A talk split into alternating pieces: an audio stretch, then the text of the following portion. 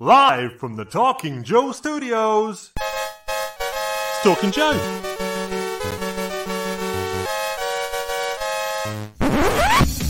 Talking Joe is on the air. Hmm. Sorry, yeah, you just caught me contemplating the Baroness figure. There, you might, I might be returning to that uh, shortly. Welcome to Talking Joe, streaming live and direct at the time of recording. After that, it's not live, but still fairly direct. Uh, today, we will be taking our second look at the G.I. Joe 40th anniversary special, which this amazing recreation uh, of the classic issue 21 silent interlude by a host of G.I. Joe uh, artists from uh, the pantheon of uh, the IDW uh, legends, let's call them. Why not? Without too much ado, uh, let's introduce who we will be talking to. First up, it's the man Adam Riches. Hello. How's it There going? go. Good. It's another copy sold. All right. Well, at least in the in the hands of of somebody. So so we've got the got the stats. We've got at least I think I've, I've got evidence of at least five copies of this out in the At in the world five. now. At least five. Great to have you on board, Adam. Let's uh, let's bring some more people into the stream. Next up, we have got Casey Maloney. Hi, everybody. I got mine. what? at least six. At least six now. We've got evidence. So we had Casey on not too long ago. We were talking about his issue uh, 289 in our podcast, Behind the Scenes. Yes, so sir. great, uh, great to have you back. Nice to be here. It's uh, what's what's always more surprising to me than a, a guest joining us, another returning guest. It's the man Andrew Lee Griffiths. How are you? Hi, how are you? Just singular Griffith, though, not, not plural. It, that that was me, that was me doing the lisping rather than uh, yes, a Griffith. Stop. Yes. So ag- again, uh, returning uh, guest, we had you back uh, when just after issue two eight six, the um, the Storm Shadow uh, Untold Tale had uh, shortly uh, come come out, uh, and you you talked about that as well as your experience of the uh, murder by assassination arc, and Yeah. uh, and since since then you've had another issue out. So uh, yeah, you have. It's this one. It's Yes, yes, yeah, it's it's- just the October Guard one, yeah. 290, the October Guard. So maybe we'll talk about that in a, in a little bit as well. Yeah. But uh, I'm uh, uh, I'm I'm doing this at a slightly later hour than normal in somewhat dark south coast of uh, England. Where are you guys uh, talking to me from today? Let's start this direction, Andrew. Uh, if, if we're looking at the same Adam. grid as you, uh, I am coming to you from the Tampa Bay area of Florida. Nice. I'm in uh, Uh, Southern California, Ventura, California. I'm in Pennsylvania. Very good. And and you're in, in, in these interesting locations there. So so my eye is, is sort of slightly zooming in on on um, the array of things, sort of ordered very precisely behind uh, Adam. So Adam, what, let's let's talk about the space that, that you're in briefly. Uh, yeah, so I, I spend most of my life in this space at either the desk that I'm looking at now that you can't see, or this computer here, uh, where I work all day, you know, surrounded by oodles and oodles of plastic. Uh, this is a case full of the complete Kenner 1977 to 1983 vintage Star Wars figures. Uh, up here, we've got a Save the Clock Tower Back to the Future poster, the original cover, Larry Hama's original cover art for uh, Real American Hero 161, next to the printed cover. Oh, wow. Here is a 27 by 40 G.I. Joe the movie theater poster. Here is a variety of G.I. Joe card art that I did, but certainly not all of it. Uh, Devil's Due Cobra Law poster, some Mattel wrestling figures, some modern era G.I. Joes, a NECA Stay Puft Marshmallow Man, G.I. Joe Ford America. Did I cover it all concisely? Uh, here, Thank here's a you bottle of New. Coke. You know? And you go.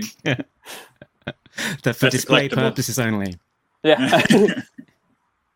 Excellent. And uh, and uh, Andrew, you're in your uh, is it your workspace with Yeah, this uh, is- your studio? like, my office or studio, whatever. Yeah, yeah. Um, so yeah, I've got also like um, a lot of like vintage. That's my Cobra side up there with like the vintage, um, my, some of my original toys and stuff I've restored, and then some of like the artwork I've worked on and things like some some of the few originals I've held on to, and then I've got some of Mhm. the vintage Star Wars stuff up there. Um, some of my original Transformers below it, and then up above me, it's a bit of a challenge to move my computer, but it's more like the Joes and stuff. Um, and then I've got some more Star Wars. I'm sorry, yeah, some more Star Wars and Transformer stuff over there, but my Rattler and stuff. So it's just kind of a mix like GI Joe, Transformers, and Star Wars stuff. Excellent. I was I was admiring on Twitter just the other day some of the photos that you'd Oh, posted yeah, of yeah, your yeah, of your setup. Someone, someone reshared that. I I'd taken a picture of my setup. Yeah. Yeah, you had the like it was basically like all the classic 82s in you know in the base. Uh Yes. you know, it's just that that's for for me it's the it's the classic year. Uh, uh Yes, yeah. for sure. Like I, I, I, went through a phase during the lockdown where I was like collecting, um, or recollecting, reestablishing my collection of like the original straight arm ones for some reason. Oh wow. like, Okay. mine to just get all the straight arm ones, the original twelve with the original first year vehicles because most of mine were broken. So Hmm. over the years, Excellent. Yeah. And, and Casey, do do you have do you have your own sort of GI Joe kind of museum behind you? Like the no, rest this is like this is my shotgun shack studio here. So this is where I work all the time. My computer's right here and stuff, and I draw right here on the table and paint and everything. Yeah, I don't really have any toys or memorabilia around here right now. I got I got my little artist mannequin. That's about it. It's got Yes, a busted leg though. But yeah, And- uh, wherever I can work, I squeeze it in. Wherever space I got. Excellent. And I think uh, we've got our final guest uh, of today uh, lined up in the waiting room. Uh, do you want to give a thumbs up if you can? If you're if you're all set, here we are. It's one of the. It's the man who's worked on probably more issues of GI Joe than than anyone else apart from Larry Hama. Yeah. it's it's the true god, godfather of GI Joe. It's uh, James Brown. Uh, good to have you with us today. Thanks for having me. Glad I could make it. Yeah, nice to yeah, meet you. absolutely. Same here.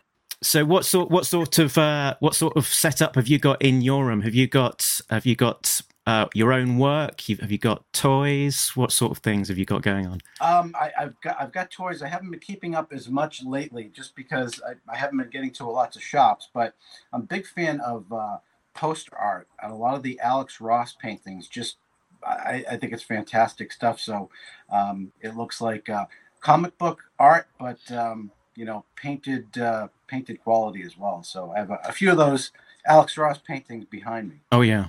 Oh, excellent, excellent. Let's uh, let's have a zoom in on some of those Yeah. as well. I love. Yeah. Yeah, there we go. Yeah. I love about a bit of Some Alex Marvel Ross. Figures, some Marvel figures in the background there too. Excellent. Have you built up any any uh, GI Joe collection of your own? You've you been tempted to what? delve your? for a while there, I was getting some of the, the classic figures, but the thing would be, I would get the figure of a character that I had colored. So for a while there, that would be fun to say, "Oh, I'm working on this issue, and here's uh, you know uh, whether it be a a different type of Cobra Viper."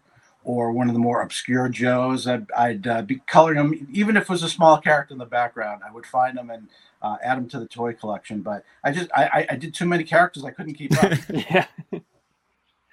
that's that's right. Um, so so uh, as a bit of um, uh, a segue into I guess some of the the background here. So uh, for example, um, Adam, I know you've got worked on uh, issues uh, or art with many characters on them, and particularly I'm thinking of Yeah. this one, the issue uh, two one two. I believe that this is something like two hundred and eighty characters. I think you Is got it. that- Yep.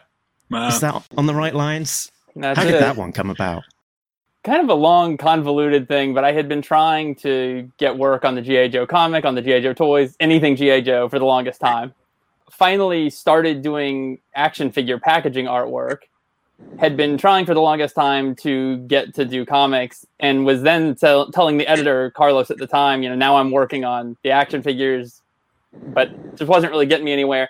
And then it was just sort of a perfect storm that I guess from wearing them down or whatever, I found out that there was an availability to do a store exclusive.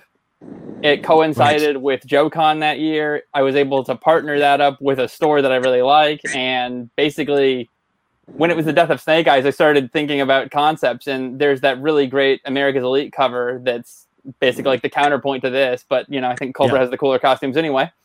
And uh, when I finally got my first chance to work on a Joe book, I just thought, what's the most absolutely outlandish, over the top thing I could do that'll make a huge impression that no one will ever forget? And so uh, it was this.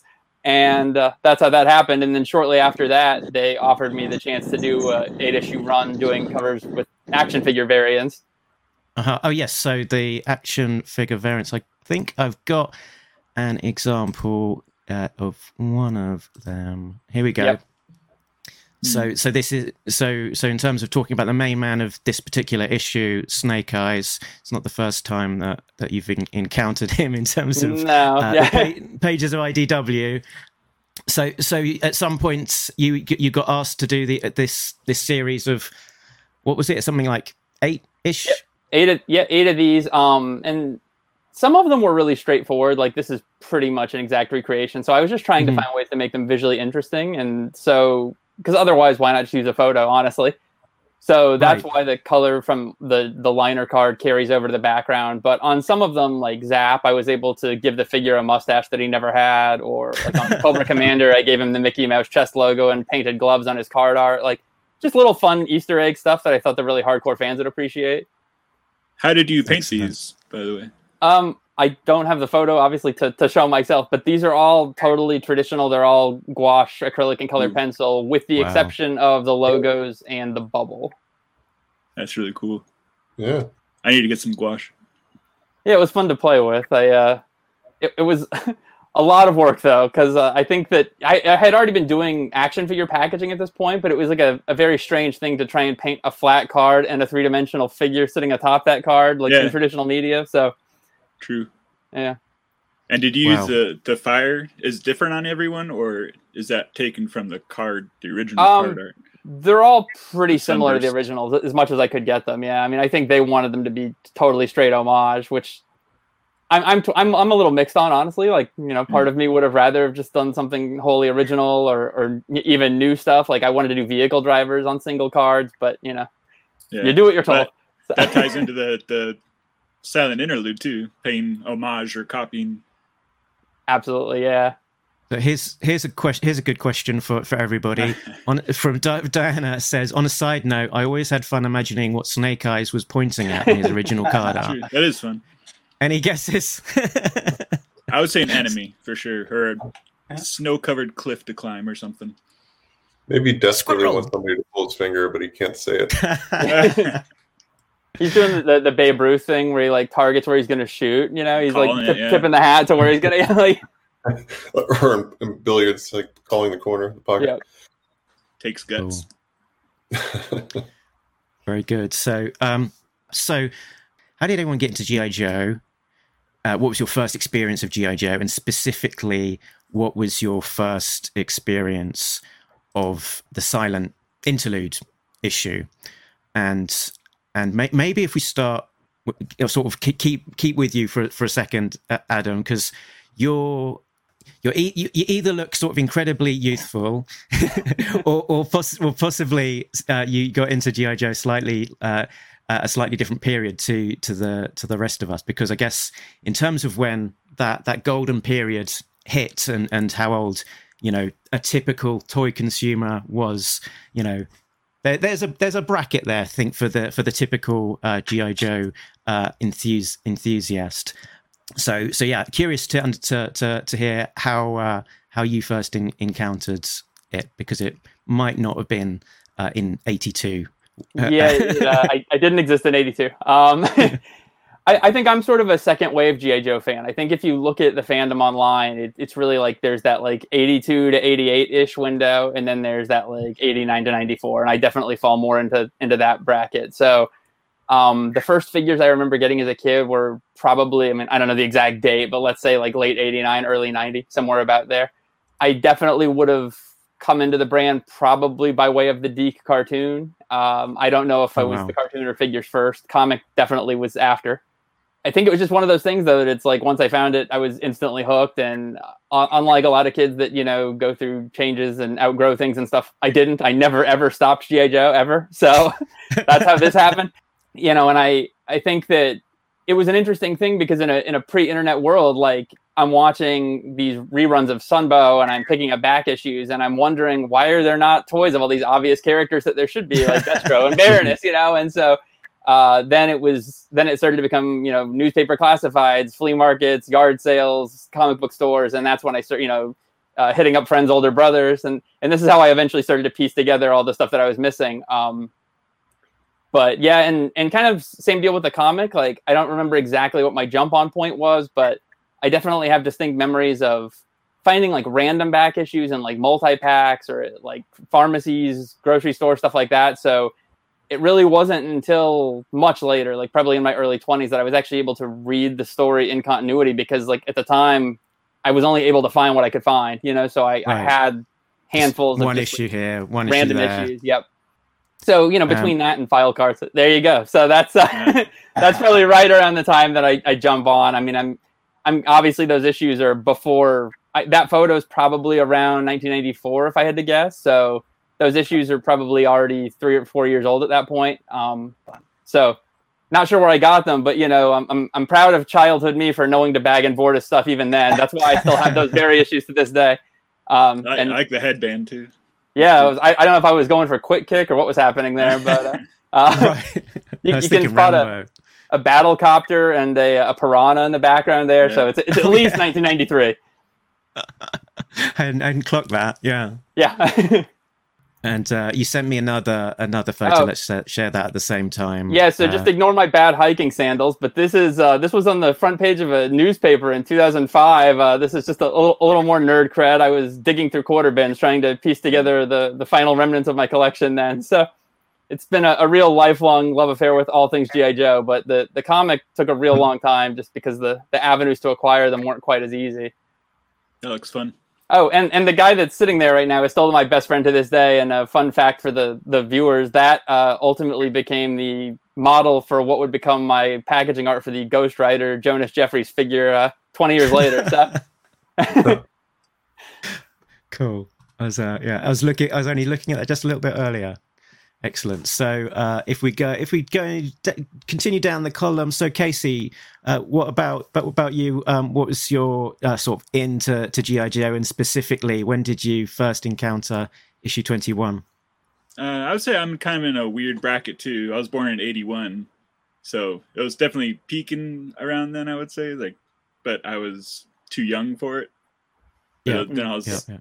too old for the later stuff too. I feel like when that all blew up too but uh, I definitely had toys and stuff. I liked the cartoons and everything, even if I was a bit young for them. But I remember playing with all the toys and stuff. I never got into the comics actually. I did uh, read Silent Interlude, Silent Interlude years ago, and really like it just because I like like pantomime stories, like no words sometimes. So that one really stuck with me. So I was happy to be able to draw a page from it. That's for sure. But yeah, I don't have any I'm not much of a collector of things. I don't have toys. I've got comics and stuff, but I did mm. miss the GI Joe comics, unfortunately. But I'm learning okay. to appreciate them now. That's for sure. Absolutely. Uh, so, and Andrew, uh, what was your what was your in for for the GI Joe comics, and, and specifically, when did you first encounter issue twenty one? Well, I, I, was first into the toys. I remember that was my first exposure. I saw them on a store shelf at a got my parents to get me some for my birthday. And then the comics, I don't think had been out yet. And my first experience with like um, the comics was my cousins always were a little bit older than me, and they had like um, I don't know, like imported Japanese robot toys and um, Micronauts and things that were just a little bit before me.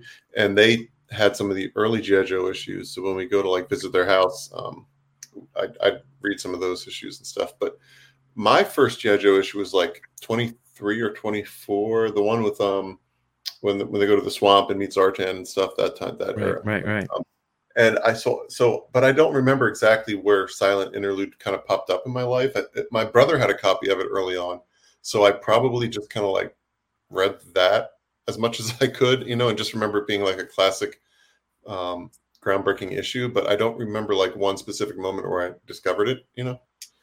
But uh, yeah, um, I'm guessing that in in the intervening years you've you've sort of have digested it and uh, probably left a, an impression once oh, once sure. it did like and i don't know why but i always had like uh, this this interest in like recreating old classic comics. Like for some reason, like the um like the original like Marvel Secret Wars, I always thought it'd be fun to like kind of redraw those issues or like Mhm. classic GI Joe issues. So like when this came along, this project, it was like perfect for me because it's something I kind of always wanted to do. Not that I felt that I could improve on the original, but just for the pure fun of like recreating it, I guess.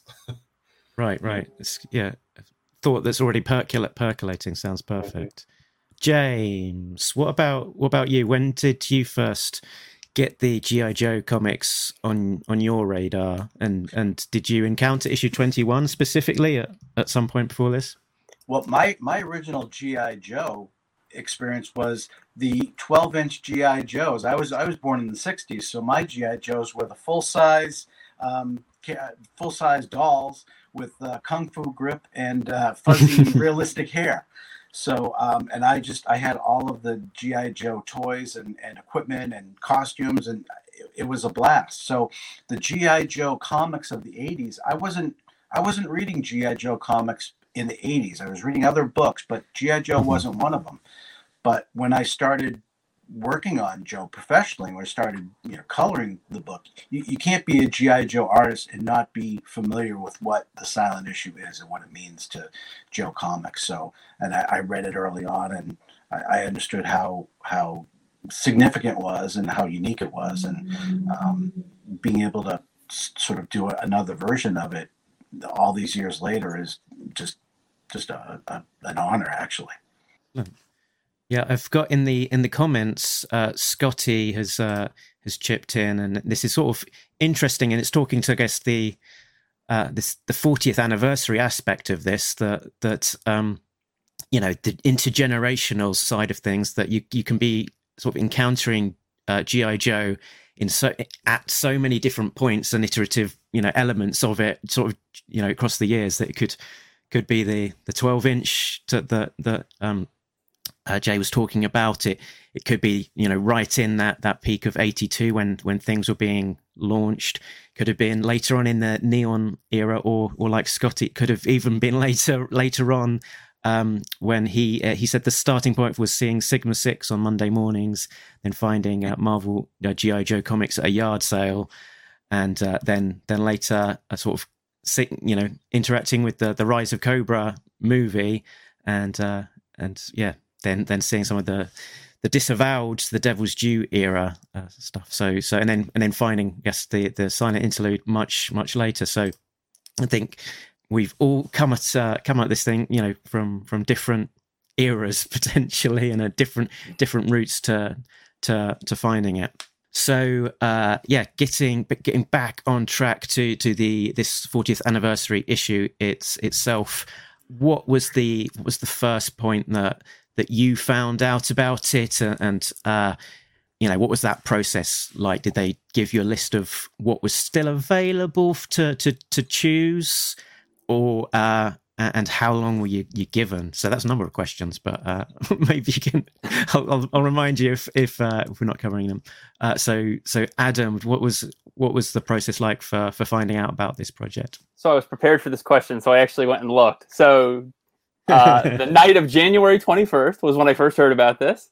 I don't think it had been solicited yet. I'm pretty sure. Otherwise, I would have known because I'm a GI Joe reader as well as uh, somebody that works on it.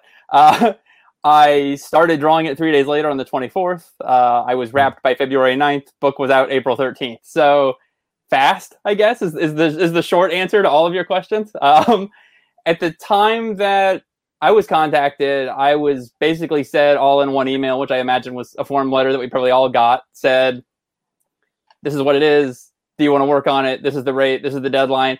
And at that time, it was like everything's available first come first serve, and there was a PDF of the whole book, which I certainly didn't need because I have like twenty copies of it. But uh, but if um at that time, so it was everything was up for grabs. So I wrote back in like all of two seconds. I was shopping at a Target with my girlfriend at the time I received that email, um, and said yes, yes, and yes. And this would be priority one. This would be priority two. And I think the two pages they requested were the one I got or the final page where the tattoo is revealed, which I think Ron Joseph ultimately got.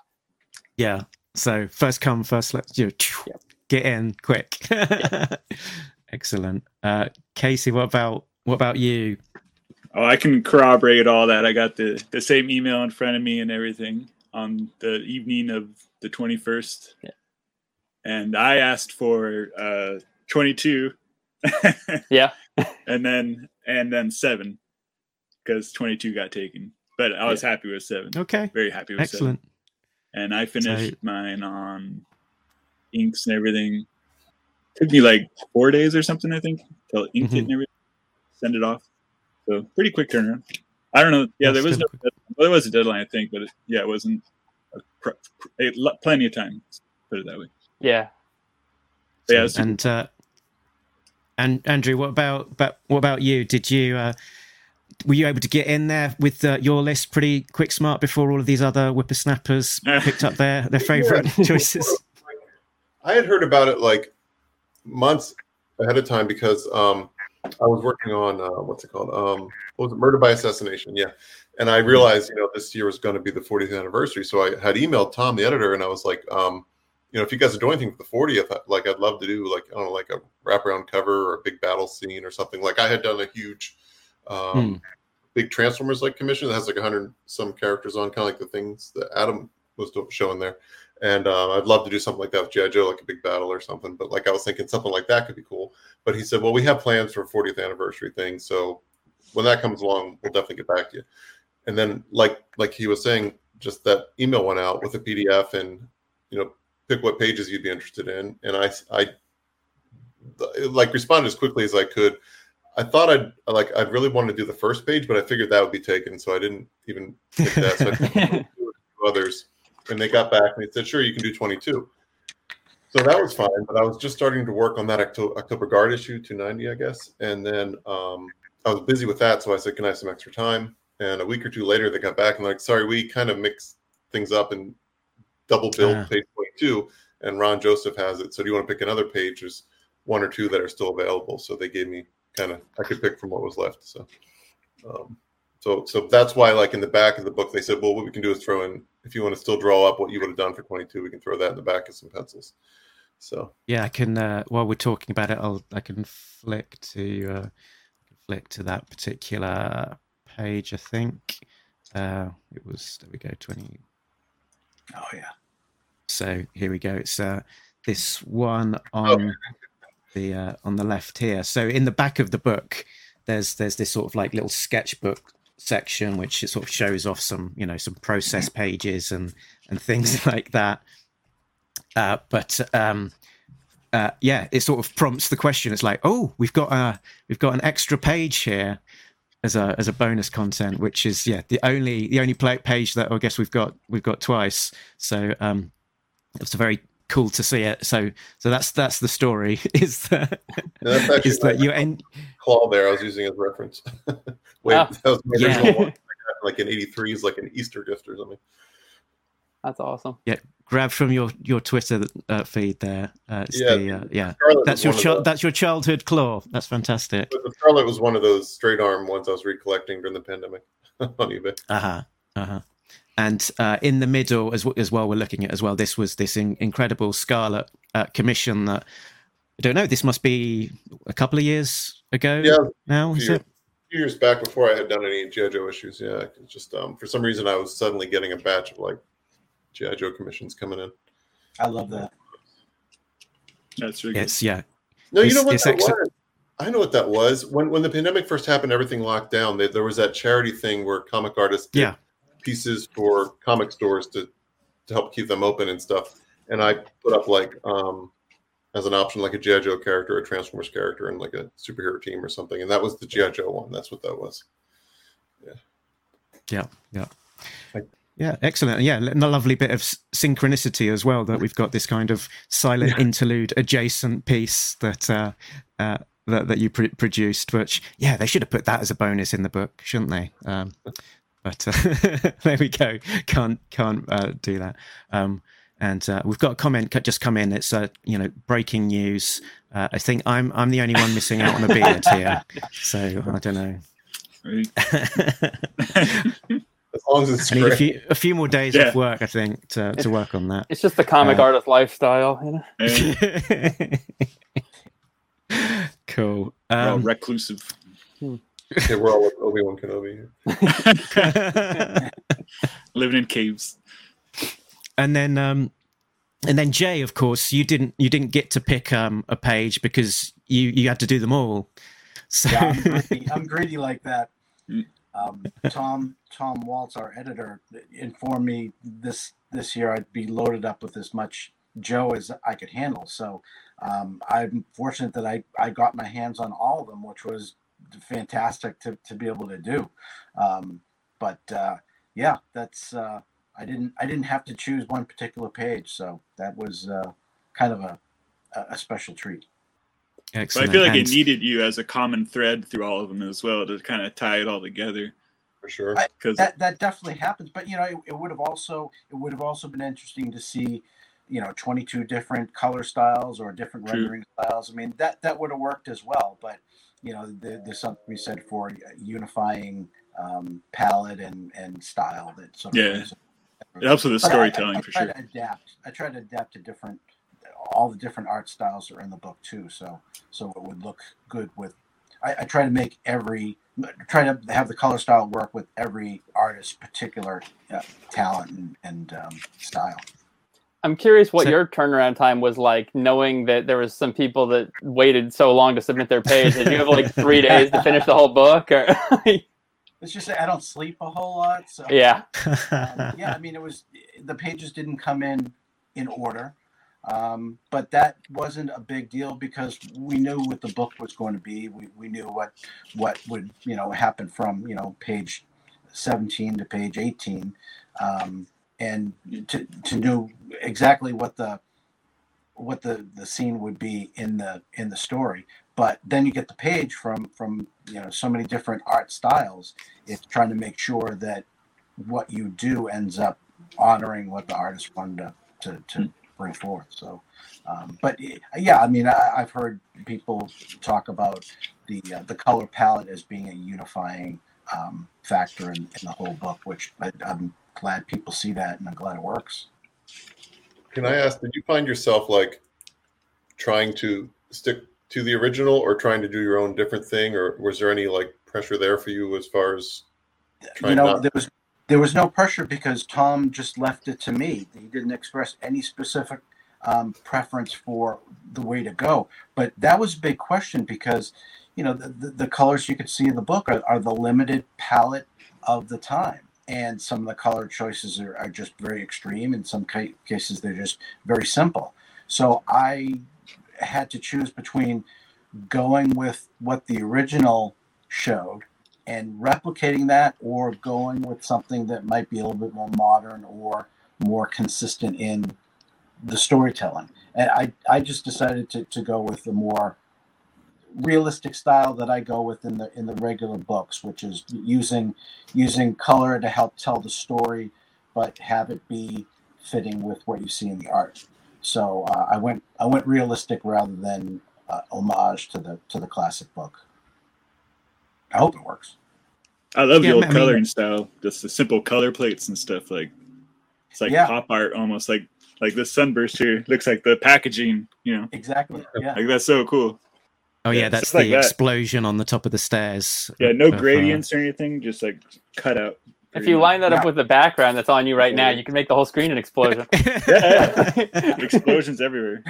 Just like lots of yellow, so cool. Like this one, Storm Shadow is just yellow and white in that one. right. Really cool. Yeah, that, Simple that's much choices. faster to do. I'll tell you that. Flat, flat color is definitely faster, but it's not as easy as it seems. People think, oh, flat color, it's an easy gig. Yeah. No, it's it's not as simple as that.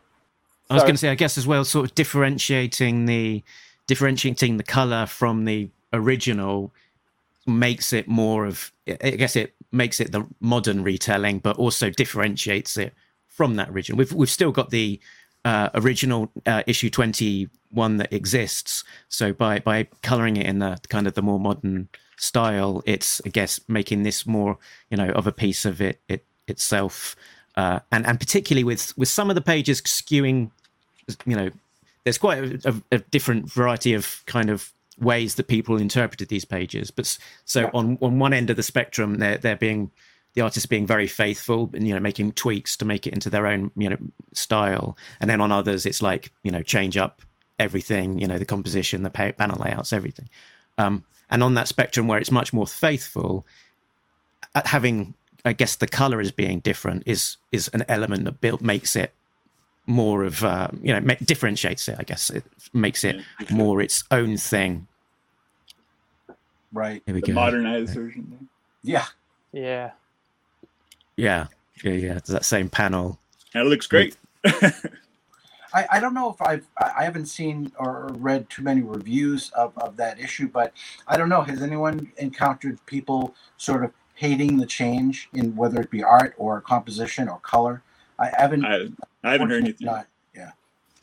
Yeah, I haven't heard it negative. I think the response overall has been pretty positive from what I've Yeah. seen, and that's and that can hon- that's kind of a rarity, honestly. Um, because I think that Hmm. everyone knows it's an anniversary book. You're never going to replace the original. You know, I think that we all we all came into this certainly knowing that.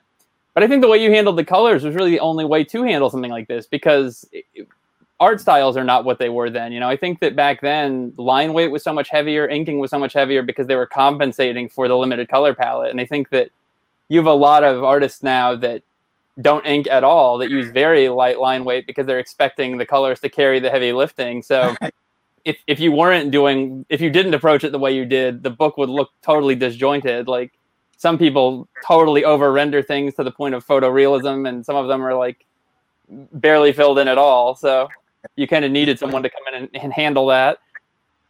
Yeah, I think to that point we were talking to to Billy Penn about his page, and and in the original, the, this uh, falling troopers eyes, you know, didn't have that same Yeah. pop. But I think the printing That's color technology at the time meant that actually they just it wouldn't be able to cope with that level of subtlety in the in the in the color color coloring process. Sorry, Jay. I think you were about to reply, and then I t- talked over the top of you. No, no, that, that's a good point about the eyes too. I mean, big, wide open eyes that you have to zoom in and, and, and make sure that they uh, they pop for the reader. That was a fun Uh, page. Diana had a question for for you about the coloring. So uh, the question was: Is there any difference in coloring so many sc- different styles to coloring a single artist? Do you think you approached it in in any sort of different way for for trying to accommodate all of these different styles of art? Definitely, because you know there with all the different art styles present in the book, um, different art styles. Um, Adam makes a great point about different, even different inking and, and line weight. So every page was was a, a different artist, and I wanted to make sure that the way I colored it didn't sort of get in the way of what the artist was trying to do or um, that obscured what they were trying to do. I mean, one one good example is um, you know, say Kei Zama's page, very very different style of uh, you know very graphic, harsh um, inks, um, much much different than say something that you know Netho did, um, which is more traditional comic uh, superhero style art. So I just I just wanted the color to not hurt it, um, not uh, interfere with what the artist was trying to do, and um, it, it always comes back to, to telling telling the story, using the color, not to show what great Photoshop skills you have, or not to show how you can use such a filter to, to make something look you know jazzy. It's using the color to help tell the story, um, and to be part of the the team, like everyone else is trying to tell a good story. Do you use mostly Photoshop? Yeah, yeah, uh, exclusively. I, I mean, Yeah. I started out back in the back in the old days in the '90s, where I, when I was working for uh, you know Valiant or Milestone or Defiant or even Marvel, um, with Dr. Martin's dyes, hand painting, colors nice. that you used in a color guide or were were shot directly from the boards. And then you know things changed in the '90s, and you had to keep up. And uh, I taught myself Photoshop, and that's I I think that is probably what most colorists use for digital coloring, though um, um, there are different different programs being used now too. Um, Clip Studio Paint, I think, is is pretty popular too. But um, you know, being able to work digitally, it, it's kind of fun to be able to zoom in and and really get detail done. But then again, that means you spend a lot of time zooming in and um, spending time on it. So um, sometimes I miss the the old uh, sable hair brush and just the way um, watercolor soaks into paper and the happy accidents you get when you um, when you touch the brush to the wrong color in the wrong way. Yeah, you got Yeah, sure. it's that analog goodness. Yeah. Like, and I guess as well, uh, Jay, you're you're kind of the guy at the at the end of the production line as well. You and the and the letterer. So uh, so I guess that must put Yeah. on pressures pressures of its of his own that that where where maybe the book book is running slightly behind that that they kind of crack the whip a little bit uh, to to get uh, to get to the final uh, deadline.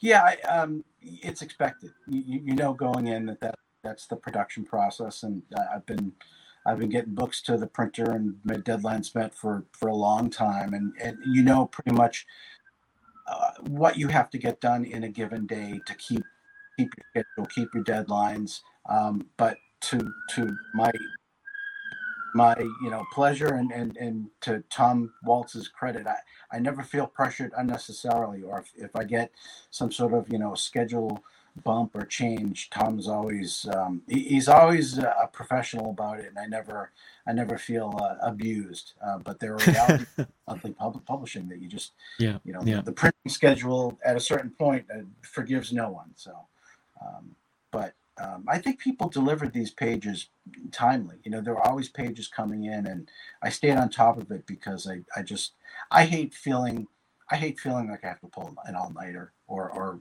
a rush to rush any artist's page because they put plenty of time and love into the page. I, I wouldn't want to rush through it.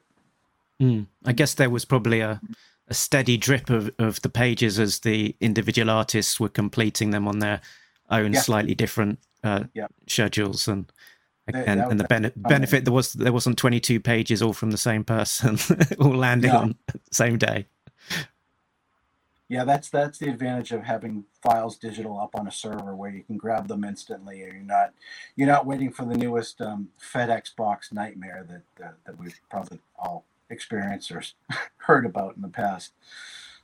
do you do you think the the, the sort of the it, the deadline which presumably can vary quite a lot do you think it impacts how you approach uh, coloring a particular page or do you think that that you end up with much the same result that you don't necessarily vary things too too much that you've still got your same you know way of No, doing I'm- things You have to plan. You know how much time a page is going to take, and you know how much time a page needs to have spent on it to look Mhm. good. So I want I want the book to look consistently good from month to month, um, and uh, you know you've, you've got artists who, who do different levels of detail, who do different levels of backgrounds, and you might you might know that there you know are pages coming in that you know will go faster because they're they're more they're composed and such where they're more you know fewer characters in a panel or uh, whether it's a heavy detail intent background detail intensive. So you want to make sure you've got time to to get the uh, to get the page done right but um, you know i've been doing this long enough where i can sort of plan accordingly and and uh, um, just work a little extra so everybody everybody gets the pages done on time but you're not pulling all nighters I, I, don't, I don't I don't color that well at three o'clock in the morning. no, if you're anything like me, the, the sort of I guess the, the the monitor starts getting a little bit swimmy after a little after a little while. So uh, so yeah, I imagine uh, uh, yeah, you can only do so much. Um, let's get into the the detail of some of these uh, pages then. So the first one in order is Adams. Um, so so I guess the the common the common kind of question when um that that you guys sort of must have had when presented with this challenge is how on earth do I approach this? How do I make it different enough that it's not just tracing the uh, the original page and it but but it's uh, but it's still doing you know it's different enough but it's still honoring uh, the the original kind of issue. So did you did you this idea for for this page of of using action figures in in the art is is that one that sort of arrived fully formed for you adam Um, I probably actually had this idea for 20 years prior to this assignment. uh, I, I don't remember like the exact date that I, I first read Silent Interlude, but I do remember the first time I ever saw this page. It I totally tripped out. I was like, Destro has action figures, you know. Like Yeah. I don't play chess, but in my mind, that was immediately where this went,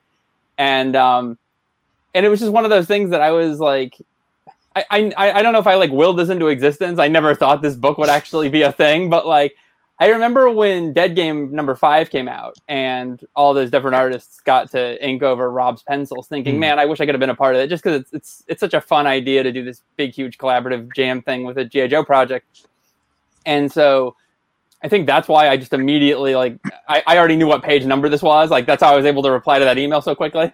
Uh, like I just uh, th- this idea had already been marinating in there forever. I mean, in, some form. I didn't know exactly how I was going to execute it, but the idea of, of having the chess pieces be figures was sort of something that was always in the back of my mind. And uh, then I think immediately after agreeing to it, I think the only other real follow up before starting the project was, can we see a layout? And I thought about that for like all of five minutes and said, you know, the layout is Larry's. Like, I, I would, it would be just the hubris it would take to think that you're going to ever outdo the composition of, you know, Larry's seminal GI Joe work. So I just like there was no way. So I had to stick as, as close as possible to that. Which of course did present sort of a unique challenge because he has them in poses that aren't really very easily achievable with figures that have fairly limited articulation in some cases. Especially like, you know, Baroness obviously has like a very feminine, slender figure and the figure does not. So finding ways to kind of make that work compositionally was was a little bit of a challenge and, and sort of a funny thing. But um here it is. Here we go. Ah, wow. Um oh, that's great. so, you know, it, you wouldn't really think that this would be all that difficult to execute. Like, I knew I really wanted to do it traditionally just because it's just like, I knew I only had the one page and it was going to be a special issue. And I was like, this is something I really want to have an original of.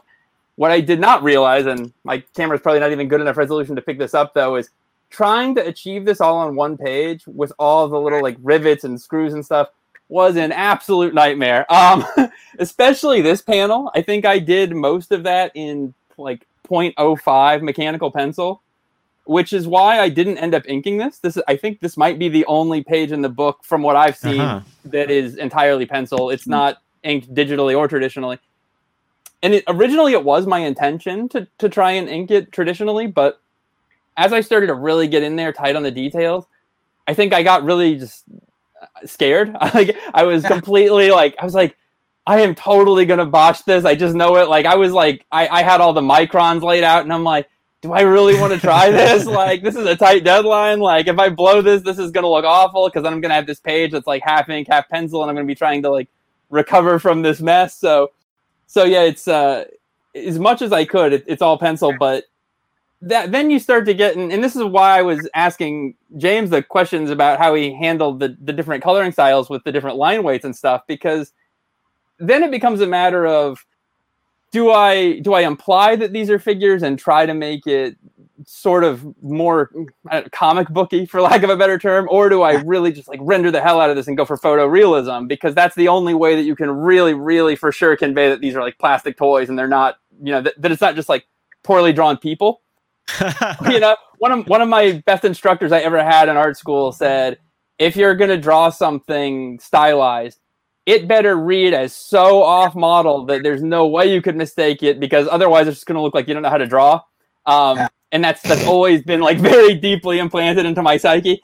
Uh, so I think because of that, I was like, well, I gotta I gotta make it so so so obvious that that these are you know toys, and so that's why this is like no ambiguity. I mean, th- that like that is basically 100% copied from a photo. Like I had to get every highlight and shadow right on that one. Some of them obviously there's a little more wiggle room. Like these three characters do not exist as O-ring figures. So that was sort of a stylistic choice as they they did ultimately get action figures much later, like 20 years Mhm. later, but they they wouldn't fit in with the rest of them. And so I guess that's an interesting thing to talk about was trying to decide do I want this to match the aesthetic of what this book would have looked like in like as, as if this was drawn in 1984 um, or do I want to treat this modern and ultimately I thought just for the for the 40th anniversary and for the nostalgia and stuff it would really play better to have these be O-ring figures so that's why I went with that approach. But then obviously those characters didn't exist, so I had to kind of imagine what they would look like as O-ring figures. And I guess there are some other interesting choices too. Like for the posability, I specifically chose to go with the swivel arm version of some of those characters, like Scarlett, even though you know Scarlett, Snake Eyes, Cobra Commander, like they all have straight arm figures. But I made everyone swivel arm because I thought, a, it helps me to get the poses better, and b, if this was coming out in 1984, that's kind of closer to what we would have had trying to think if there's anything else really noteworthy on here. I uh, I purposely made Destro a little off center in the top panel from the original, just so that it, it read a little bit different and so that it wasn't too symmetrical. Um, the bottom panel is very very similar to Larry's original. Like to be honest, by far my least interest uh, least interesting panel on the page. You know. Um, and it's funny because for many years I, I sort of felt pigeonholed in comics as the toy guy because there were so Mhm. many publishers that only ever wanted to use me for action figure variant covers. Uh, it's one of those Right. things where it's like I felt like maybe I got too much of a reputation from working in toys and comics, and and you know obviously having an affinity for it that that I just kept doing it and doing it, but like. It got to a point where I was like, I really don't want to do any more toy covers for a while. But then, I, as soon as they offered me this, I'm like, hey, let's make them toys, you know. Like, um, but um, I think it was just like I, I felt like personally there was no way that I could really, in any significant way, im- improve upon anything that had been been done in the original issue. Uh, so the only other thing I could think to do with it was, well, what's Mhm. something that honors the original but is you know would be a surprise for the fans. It's sort of a out of left field. It doesn't really alter the story content in any way, but it gives you a fun visual. Um, so I think that's that's kind of where this all came from, and uh, I guess the only other maybe little thing is that I I think I might be either the only one or one of very few people that signed their page. Um, uh-huh. and I I can't remember who did it. I want to say it was Tom Scioli, but I totally stole that from Dead Game because when I was looking through that that book with all those jam pages, I was like, oh, you could sign a page, like you know. Hmm. So and I when I realized it made it to print, I was like, well, why not? So, uh, but yeah, I think I think that So covers it. In terms of process, so did you did you lay this out digitally and then print it uh, in Um, blue line and No, so there's no blue line. Um, Lightbox for a lot of it. I mean, some of it is Okay. just totally my own take. Like Destro in Panel Four is is totally me. Um, I used my own hand as a reference for the Panel Two and Three because obviously it's it's a slightly different vantage point than than Larry's original.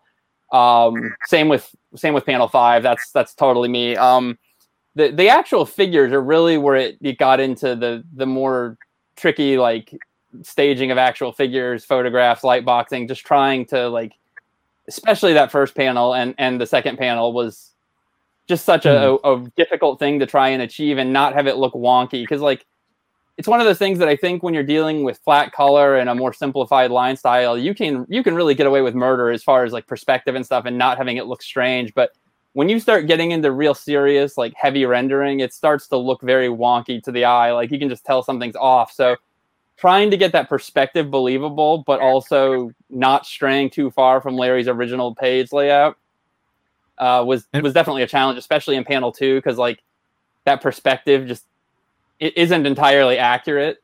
Like b- between having those figures be standing and laying down and, and still getting that exact angle.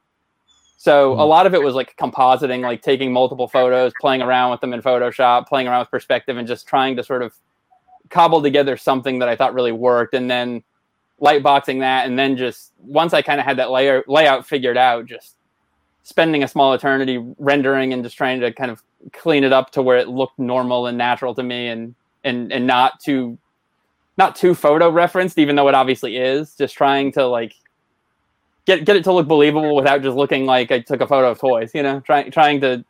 I, I was serving many masters, at least in my own mind. I was really trying to do Larry justice. I was trying to give something to the fans, like, and I think this is something a lot of comic artists, and especially if you're a, an actual fan of the series you're working on, and if you're only doing one page, it was like the most deadly of combinations because the way they presented it to us is like, oh, you should just be able to crank this out. Jam, man, it's only one page. And I'm like, no, it's the complete opposite. It's only one page. So now I'm like way overstressed and I have to get it perfect. Like, you know, I don't want to be the one page in the book that isn't good. Like, you know, so.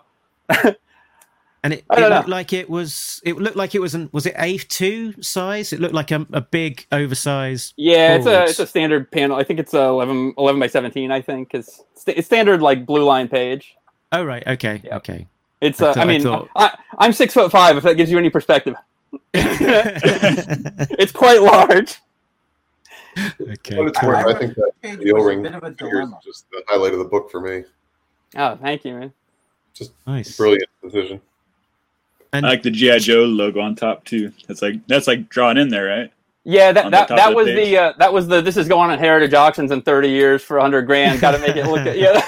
That looks good. every last thing. Yeah. Every last thing, yeah, I I like wondering- changing its colors on it too. Uh, Lots of texture on the colors, yeah. especially the marble chessboard and everything. this was kind of a dilemma. I remember with this this page. First of all, Adam, the, the scan, everything came out in the scan. It was a really nice, clean page, and and it looked like all the details were showing up. So that's one thing that that really you know helped bring it through was the the scan got I think got all of your fine details really well.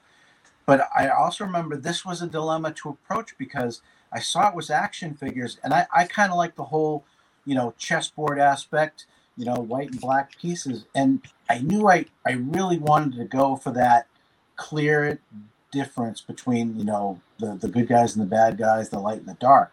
But you drew all these great action figures with, you know, full articulation. Yeah. And I had a dilemma to do I replicate what's in the original book and go with the with the actual character costumes. But but then I, I thought that with the combination of that and the action figure that they might end up looking too toy especially if i was going to go with very simple flat color because you get so much you know great rendering detail there. So I, I was it was a dilemma. Do i go with black and white or do i go with the colors? I chose the black and white because i like the whole chess aspect but um, this is one of those pages where I question whether I made the right choice there, whether it would have you know done better by what you drew, going with the actual character colors. But I, I don't know. I, I did what I did. Yeah, I think it's um I'm trying to see in the book here is it I think it's page 6, Dan Schoening's page. There's actually those those chess pieces, I don't know if you can see it, it's very small, but they, they make another appearance right here a few pages before Oh, my yeah, yeah.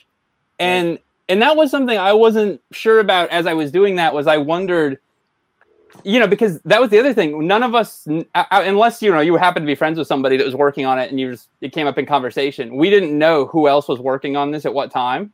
Sure. and so i didn't know when i started approaching this as action figures like i thought that would be fun but i was like i wonder who's got page six and is it going to be just like a little obscured background detail or is it going to be really obvious because if they handle it totally differently than i do you're going to have a continuity Hmm. problem and so that was a question i always wondered about when it came to coloring was like did you have to know you know because you were getting the pages out of order did you have to know how somebody was approaching another page like that to inform you how to how to handle another one I, I didn't. I didn't because worst comes to worst, I would have had the opportunity to make the change. You know. Yeah. Print. I mean, an artist is committing pen to paper, and it's really difficult to make major changes. But if it's a color change, it, it's it's a bit of work, but it's it's doable, especially if it's digital. So that didn't matter as much. But that that previous page, with with figures that tiny, it, it would have been difficult to have every bit of the figure match the costume Mhm. color. So sometimes distance equals detail in coloring, especially. Um, you don't want to just over render things that are that are going to be tiny at print size. Yeah. So that didn't matter as much. Um, yeah, ultimately. Which Did, one did um, you color first? Say again. Which one did you color first? Oh, jeez. Let me look. Hold on. um, I was also wondering, Jay, if um, to what extent uh, the fact that Adam had, had done this in pencil, to what extent that made a, a difference to the way that you approach the coloring process. I think I did Adam's page first. Um, the fact that it was done in pencil didn't matter as much because what happens is in, in the in the process when you take your scan and you add the colors underneath it or on top of it, and then you put it all together, everything sometimes problematically, but everything darkens up. So you don't want things to look too blobby and, and the, the fine details of the art gets lost because people are spending time on that. But Mhm. no, the, the fact that it was pencil, especially you know the way Adam did it. I mean, it's it's nice, tight, dense pencil, and everything shows up. It's not sketchy or um, you know, looking like things were are faint. You know, everything's strong on the page, even even if it is a, a, a pencil page. Okay, uh, and we had, I think, uh, one, one more question on this from Diana. She says, "How many messages uh, have you had, Adam, uh, offering to buy the page?" Uh, genuinely, a lot, like at least twenty. Um, but.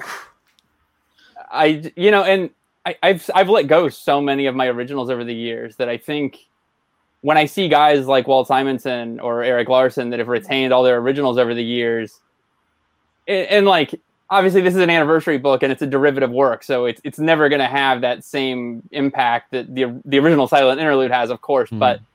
And, and GI Joe fandom now is not what it was in '84. I, I fully acknowledge all that, but like, I think I've gotten a little more hip to like un- unless I like you know need to keep the lights on that month, like I shouldn't just be letting the stuff go the second I finish it because you just never know. And like, but also completely separate of, of the the more practical, you know, boring adult reasons. Like I'm a fan and I love GI Joe, and it was something that I you know I would have dreamed of doing this page forever. So like, the fact that I actually got to do it, like. I'm not really one to have like a whole museum of my own stuff everywhere, but like I am proud of this page and I'm happy to have the original. And if somebody comes along with an offer one day that you know boggles my mind, like I'd consider it. But you know, I'm not I'm not in any rush to sell it. So uh, you know, whenever I tell people like you know I'd consider it, but I'm not really looking to, and they say, "Well, give me a ballpark," and I do, uh, you know, that ends that conversation real quick. So uh, I'm very Yeah, I happy mean- to just own it for the time being. It's yeah. It seems unlikely that that someone else is going to treasure it as much as as you are. To be honest. Well, they certainly Uh, don't. They, they they will never in their collective lifetime spend as much time admiring it as I did drawing it. So if we're going by that, it's, it's probably better staying with me for the time being. Uh, and An- Andrew, your your play your page is uh, framed and on your wall, right next to your guitar. So so I guess it's one of the few um, pieces like I decided to keep myself, and I'm not even happy with my page. So it's like, but it's just having part in this. It was, was was so cool for me that um, I kept it for that reason. yeah, I think fra- framing it is an expression of intent that at least you're going to be holding on to it Well, for a little like, while. I moved back into my house after years overseas, and like I just had a bunch of stuff that I always wanted to get framed and actually put up and make it look like a nice space.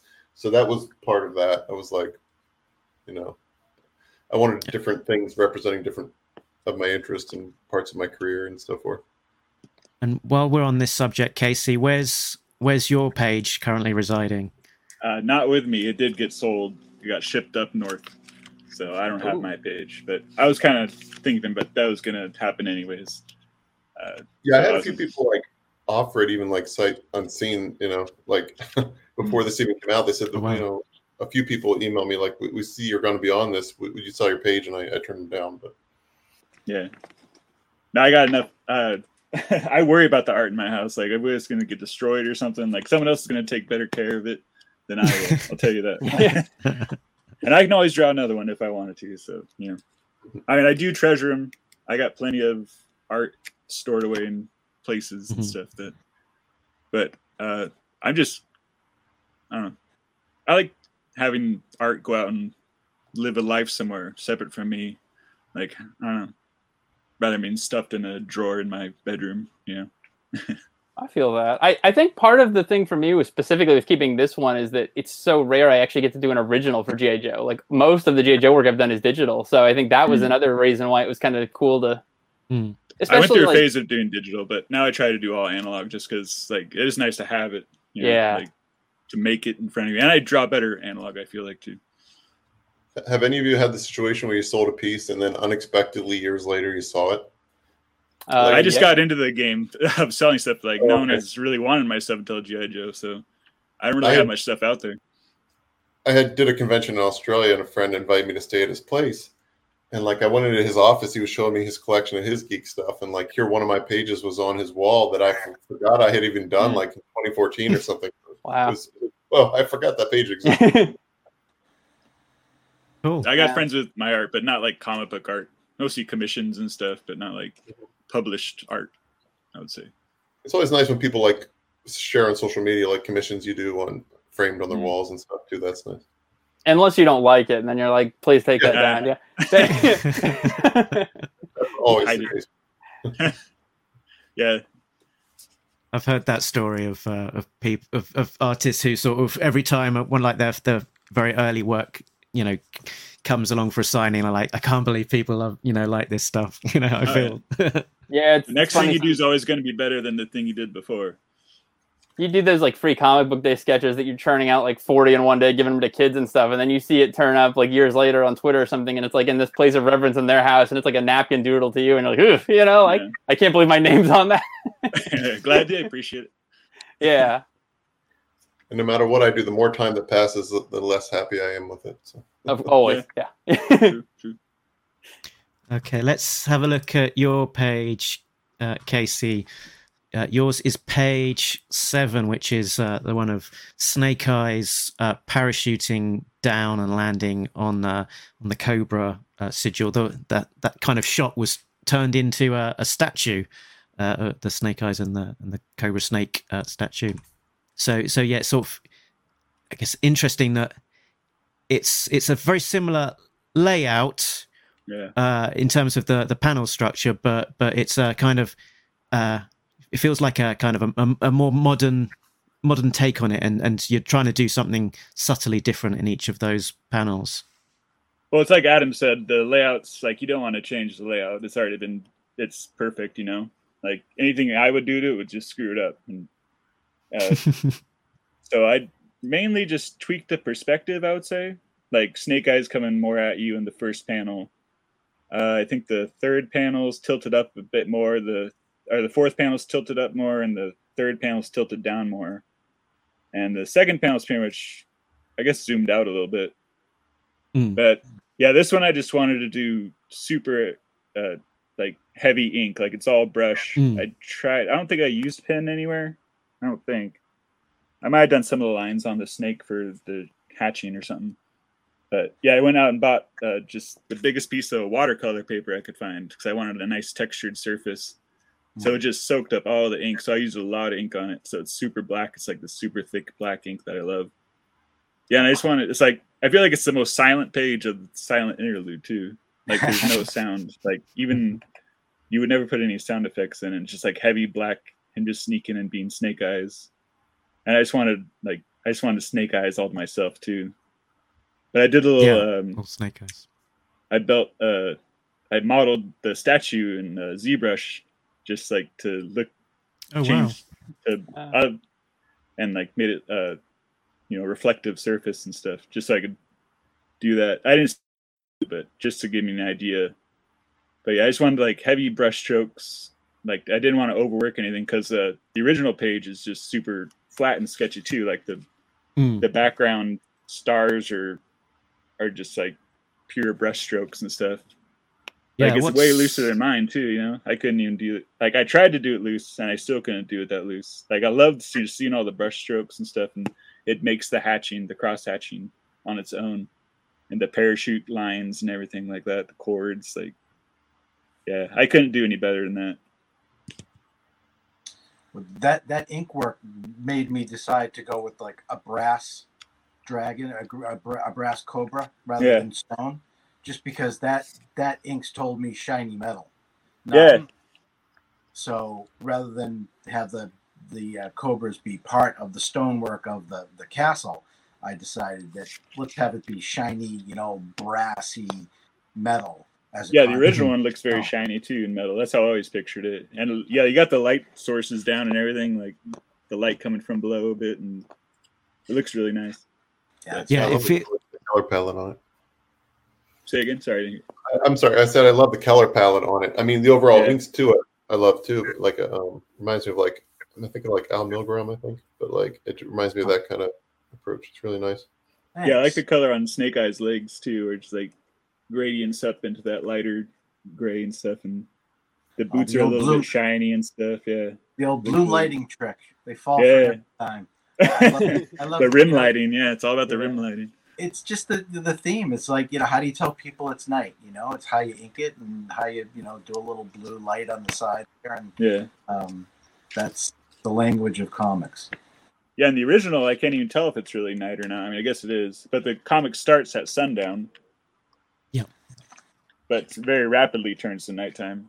Yeah. Mhm. Yeah, it's definitely a black sky for for that scene. Yeah, it's it's a it's a good balance of like you say, sort of these solid blacks and quite thick lines, but but it still feels there's an intricacy, I guess, to it. Yeah, it's trying to do like um, sumi ink kind of thing, you know, just very flowy.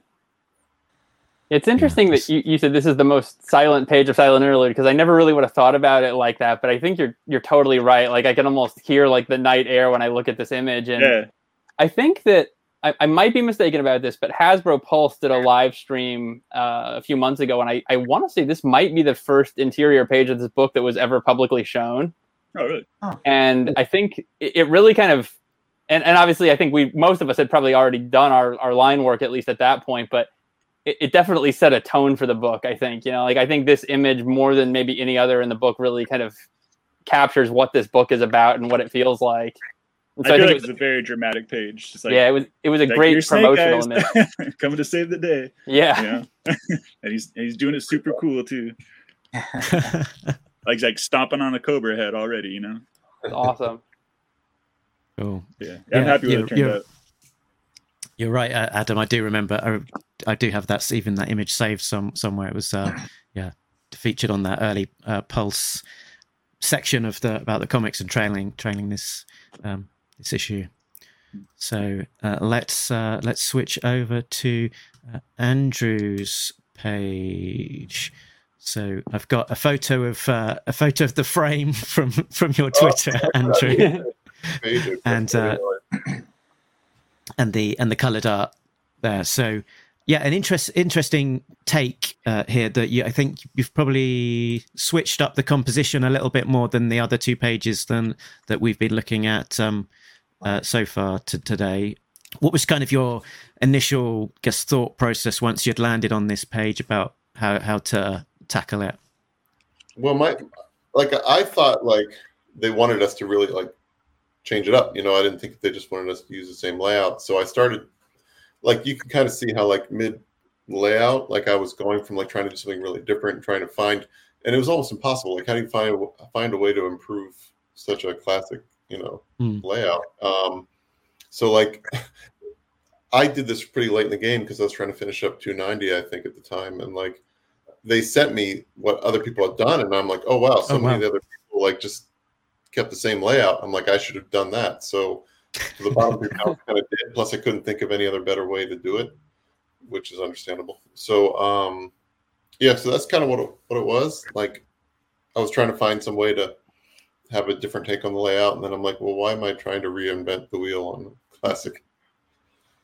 Yeah, I, and and you, I mean, there's there's all sorts of different uh, examples of the spectrum. It's interesting that that you you had the benefit of of kind of a little bit of insider knowledge of how other people are tackling it, because I think most of other people were in the in the bar in in, in the dark. Uh, Billy Billy Penn said to us that he you know he was like how far can I go with this? You know, will some people be like sort of doing like mixed media? Maybe they'll be doing toy recreations, you know, uh, and just taking like diorama photos. You know, how how weird Yeah. are people are going to go with this? So That'd so cool. yeah, there's there's de- it's definitely you know not the the furthest away from the the original in terms of the the pages and and they're yeah interesting interesting you know obviously well thought out uh alternative um takes without sort of you know conveying all of the same action from a, a different perspective and and you know if we, if it was just going to be a trace of exactly what came before then then it wouldn't be ne- nearly as an exciting a project would it so having Yeah, well, having some bringing something more of yourself and, and doing something different i think is definitely uh you know a way to go Right. Well, I remember too. I, I didn't like how it, like it flipped um, when he throws the sword. So I, I asked editorial, but like, no, they, they thought it flowed pretty well because I needed to be able to show. I was trying to take a panel out so I could have a bigger, like, kind of splash kind of Mhm. image. In order to be able to show his eyes, you had to be able to see his eyes. So because you know his reaction to being surprised by the fact that she shows up. Um, so just to get everything in there, I almost kind of had to. I couldn't think of a different angle that would work to show everything that needed to be seen. hmm I think your your angle is way more dramatic. I think the second Definitely. panel, like it's got way more power. I think, like not not to disparage, you know, the original, but Like the other one's just like conveying the information at a on a flat horizontal perspective, you know. Yeah. But yours actually has like that, that was drama one thing I action. felt like I could maybe maybe not improve, but like change a bit to be more modern was rather than having like you said a horizontal flat kind of Mm. movement, have it more dynamic somehow. Yeah. Yeah, it's got a sense of motion, you know. It's really interesting how when we when we all started this, we because we didn't know how anybody else was approaching it. I think we all probably had that same initial thought of like, am I supposed to change this a lot or am I not? Because I remember thinking like, well, I'm not going to change the layout, but I'm like, am I going to be the only one that just did exactly what Larry did, and then it's going to look super boring because everybody else did these wild reinterpretations, you know? And so it's really interesting to me to hear other people's thought, initial thought process when they got approached with that, you know, th- that we all went through that same thinking. Yeah, I was really I know I did. about, like, which sure way to go with it. Yeah, mine. I feel like my page was very like isolated from the storytelling because it's just like its own scene, which is kind of why a reason I chose as well. It's like its own scene. It doesn't. The action doesn't carry over from the original page. Well, it might when he's parachuting, but it doesn't carry over into the next page either. Like, like people could Hmm. change stuff and it won't affect my page, or I could change stuff and it won't affect the next page. I feel like Yeah, it's like there's, it's there's, uh, quarantine. yeah. What Like, if- that, that- that's Page could be one of the loudest ones. If yours was the quiet, this could be the loudest because the yeah, yeah, the jet Land- engine and everything. For sure, yeah. Epic. Yeah, Well, no, think- the other ones had explosions, I guess. But Yeah, Casey and I were sort of in the same boat with that. I think that we had pages that sort of live on their own, and I think it allowed us to get away with a little more of a, you know, how, whatever we wanted to do to it. But I think Andrew, because your page is so much a part of the story, and it's like a mid-action, like it, it put you in a difficult situation of not knowing what was coming before or after, and having to make it work within the context of that. no, So I, a I did have a little bit of that. I think the page before at least had been done. I don't remember. Um, maybe James would know what order they all came in, but I think most of them had been in. So I had that benefit of seeing what was before.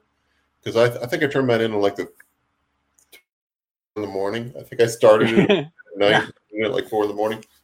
Nice. I, I don't remember Yeah. the order they came in. I would just I would just check the server, you know, throughout the day, every day, just to see who brought what in, so I could bring the pages in and start prepping them for for color. But they definitely did not come in in any any sequential type of order. But yeah, I had the I had the original story to sort of go by, and we, we could tell what interior, what pages were interior and exterior, which would cue me as to um, what type of colors to use, or we knew what the character colors were. So it didn't matter as much for this um, uh, what what order the pages came in. Plus, they're also darn different in the in the style.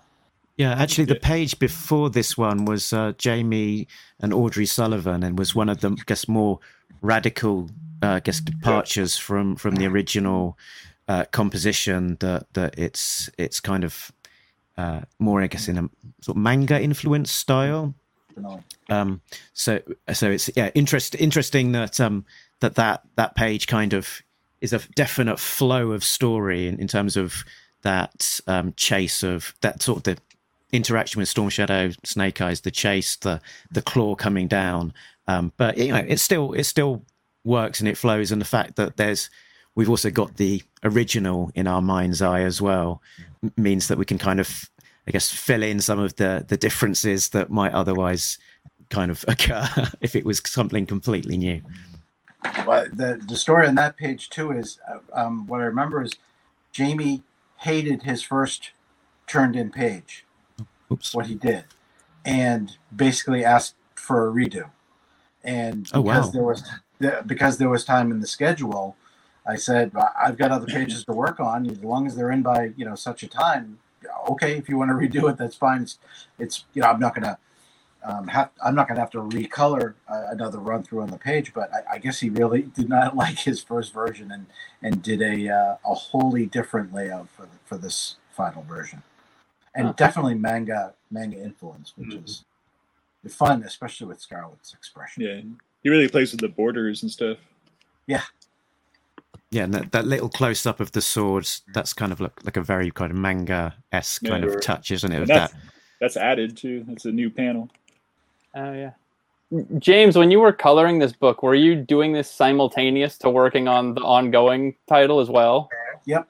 Yep. So, The- did you find it difficult to jump back and forth between color palettes between the books because this book has such a unified, consistent palette throughout? To to go back from you know the whatever environment that the current ongoing might be in to this, where a lot of it's you know set at night and is using similar colors throughout.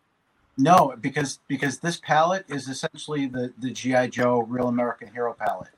It's it's you know colorful uh, storytelling. Uh, the character colors are consistent. You know, Scarlett. The, the, colors I use for Scarlett on this page are you know colors I used for Scarlett in, in issue you know to um, what what which what issue are we on now?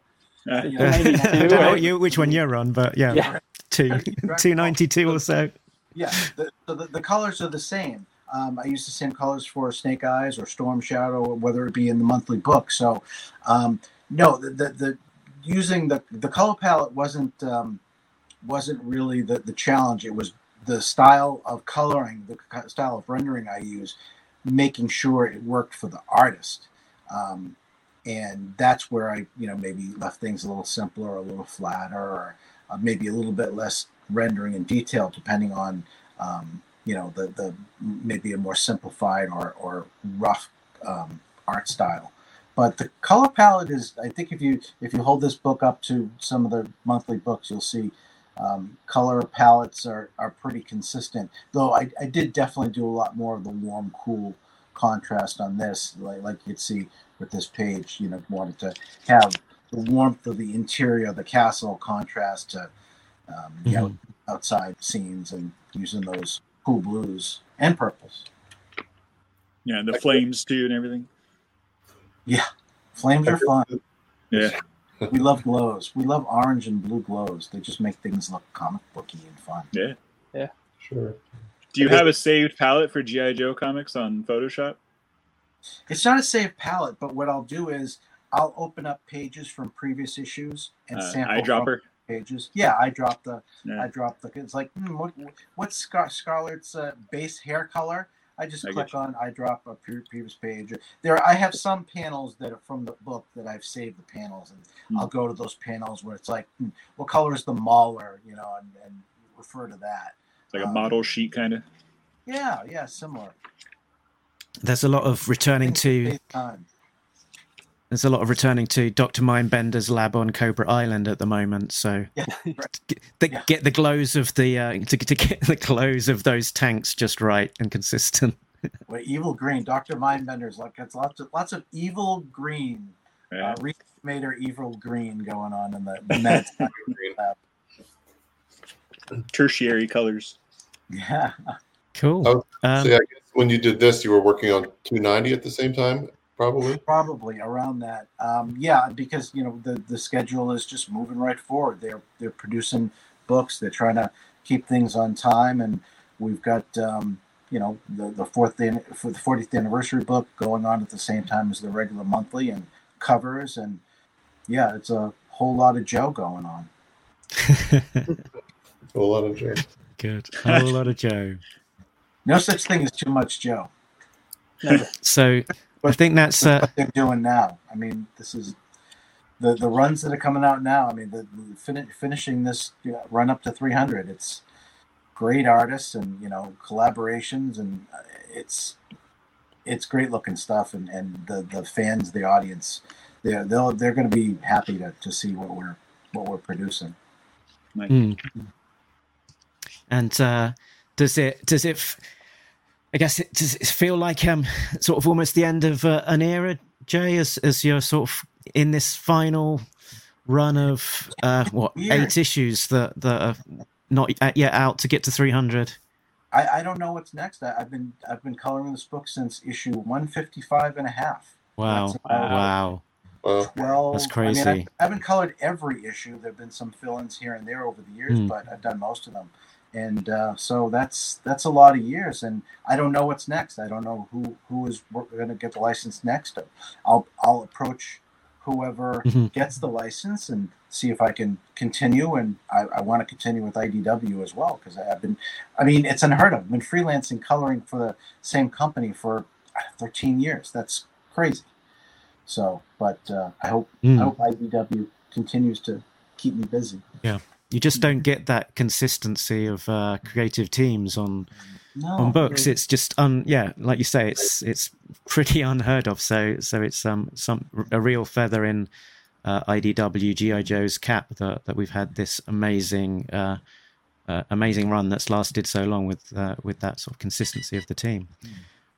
And and talking about uh, maybe a whole lot of Joe, we can segue into to maybe what some of the other things that are happening in the world of GI Joe and everyone's uh, immediate horizons. There's one that I know of, which is uh, Adam. That let's uh, let's add this into the stream that you've been uh, super sevening.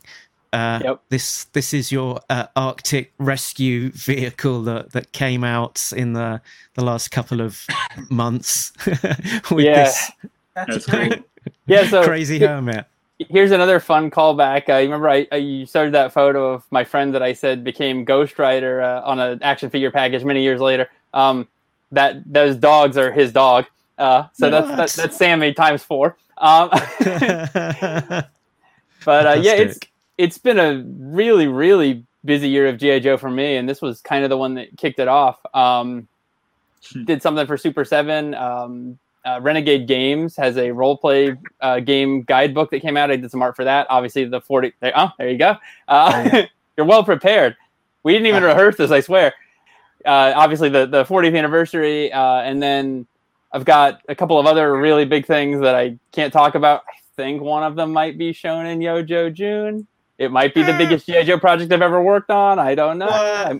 I, I might have signed away my, my you know my whole life to NDAs, but um, I'm very I- I very expect- excited to I talk could- about that. yeah, I could speculate, but I won't put you in the difficult position. Yeah, please please don't. It's already hard enough. I'm I'm too excited. Oh, but but yeah, so it's been a it's been a super busy year for GI Joe stuff, and um, you know, as both someone who obviously works on GI Joe and, and loves it, I think it's just this is like the greatest time ever for GI Joe, especially because there was there was a real lull there for a few years. You know, GI Joe was not at retail. They only had the one comic, or or the other titles, you know, kept getting they'd get like a, a five, you know five ten issues, and then it would get rebooted or whatever. So. Real American Hero was really for the longest time like the one and only staple thing that we had as for Mhm, the brand. mhm. You know, there were years where there was no toys, no conventions. So to be in the 40th anniversary now and to, to see everything ramping up to this degree and just having this abundance of riches to have a movie and talk of a new cartoon and we're close to hitting that milestone 300 and we have uh, like five toy lines running concurrently like it's just it's just the greatest thing ever we went from like 0 to 100 so i'm i'm loving all of it Yeah, it's, I like the fact that you've got you, you've you've got used the turn of phrase "abundance of riches" as well. Yeah. uh, the uh, the um because in the in the I guess prior to to kind of uh, the classified era and and Hasbro running with that, you were the to go, go to guy for card art as well. Did you do something like eighty sets of Um, card art? Is that or I think I did fifty something. I don't remember. I don't know the exact something. number, depending on how you how you count that. And then a lot of that art got repurposed into other things, magazines and trading card cover and trading cards and stuff like that. It got reprinted in some comics. Hmm. Um,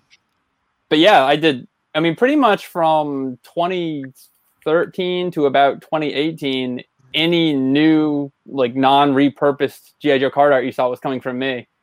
So, and it, you know that was great, but like it was also kind of a it's a weird thing to say. Like it was sort of a, it was like great and a bummer at the same time because it was like I don't feel like it was being appreciated in the way that it is now because it just wasn't it wasn't hmm. mainstream at the time. You know, like obviously now like because it was under the collectors club umbrella rather than yeah and and Hasbro. and like I know that obviously there's there's supply chain issues and stuff, but like you can go to a retail store right now and find GI Joe. Like there's been a movie within the last year, so you know just GI Joe as a brand, I think is much more on the public consciousness than it would have been during those years. And so, oh, and and now we got Larry. Um, there we go. I just an illus- one of the examples of uh, your final card art from a special, a very special uh, project, I guess. yeah, that pro- that actually, um, I might even have one of those. I told you I had stuff everywhere. There you go. Look at that. Uh, the um, this actually was not a, a Hasbro project, but I had been approached a few years ago about this um, from this company, Fresh Monkey Fiction, and I guess they had asked Larry if if they could work on an, an homage to him and, and make an action figure of him, and he he signed off, obviously, and so I I got tasked with doing this, and it was um, sort of a, a funny little anecdote, I guess, but. I, I wanted to be really, really sure because obviously, uh, you know, if it wasn't clear, I have the utmost respect for Larry. I think we all do. So I I reached out to Larry and I said, "Hey, I just want to make 100% sure. I know everything seems like it's on the up and up, but just for my own peace of mind, I want to make sure that you agreed to this. You did sign off on this. You know, you're totally cool with this." And I said, "And if and if that is the case, I said, do you have any kind of photos you want me to base this art on? Because you know, I want to I want to do your likeness mm. justice. So obviously, some people think more some photos of themselves are more flattering or whatever." And I didn't hear back, and I waited and waited and I wrote him again and I was like, I just I really want to make sure, you know, like I don't want to do this without your blessing. And I didn't hear back. And so finally I wrote him and I was like, okay, well, like, I'm sorry, but like I have to start this. So like I'm just gonna do what I'm gonna do and I hope you like it. And then he writes me back and he says, Yeah, I signed off on it. Here's some pictures. And he sends me a folder that's got like photos of him wearing sunglasses, photos of him holding a sword in front of his face, photos with long hair, and I'm like, I I don't know what to do. I can't use so, any of these. so I I just tried to do what I could, and he he actually didn't like the first pass at it, and I was really like oh. at a loss then because we were getting down to the wire. So I took another shot at it, and then from what I heard, he loved it. So hope that's true. Um, but but anyway, yeah, that was a that was a pretty cool, fun little thing to get to do. I uh, I, I, believe it's the only action figure that, that's not Tunnel Rat that, that's actually Larry. So that's kind of a, a neat thing. I've, hmm. uh, I've been slowly over the years building a small collection of action figures of comic creators. Like there's that Marvel Legends Stan Lee figure, and uh, it's, it's a, a, fun little side set. It's a niche. Yeah, so cool, cool, cool, I got to got to be in that collection now. It's really well rendered. That yeah, jacket and everything. So yeah, it's just been um, you know so much of my life, so much of my life uh, revolves around GI Joe in some way. I mean, even like I think when you did the last recording with Robert and Billy, the reason I couldn't be on was because I was at a GI Joe toy show. So I, yeah. uh, you know, I sort of live, eat, breathe, sleep this stuff. So it's uh, it's it's a it's a great time to be a fan, really, and you know, not not just for selfish reasons, but because legitimately, it's just you know, it, it's just so cool to have all this new stuff and to be excited about it. And, and and you can see it ramping up you know to, to see the fandom growing online and, and the, the more active discussion is is really encouraging. Mm. and we got we got an interesting question here as well for for everybody. Curious what character you uh you thought uh like most to draw. So uh and we you know could make it broader as well. What would guess be your dream project? So who which which character do you do you most enjoy a chance to to take a, a crack at drawing? And and if that what would be i guess your ultimate gi joe project that would could come along that you could get uh, involved in? Who wants to who wants one. to take a crack at that first? I got one. Uh, believe it or not the character that i like coloring the most is the character that wears white uh, storm shadow. I always love even though it seems simple it's like oh the character wears white I always love when I render that character and the, just the how how complex white can be, especially when you're showing shadows and folds. Um, I love the design of the character, and I just I always love how when you do the combination of the the, the skin tones, the warm skin tones with the uh, with the white costume. I, I just always love how that turns out. So my, my favorite is favorite is definitely Storm Shadow. I'll go the opposite. And, oh, sorry, go ahead. I'll go the opposite way and say Snake Eyes. I'll be the dark side.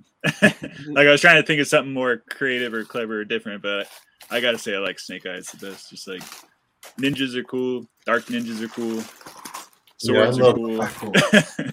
you know, and I like drawing faces and stuff, but it's fun to try to make people expressive without having a face to draw as well.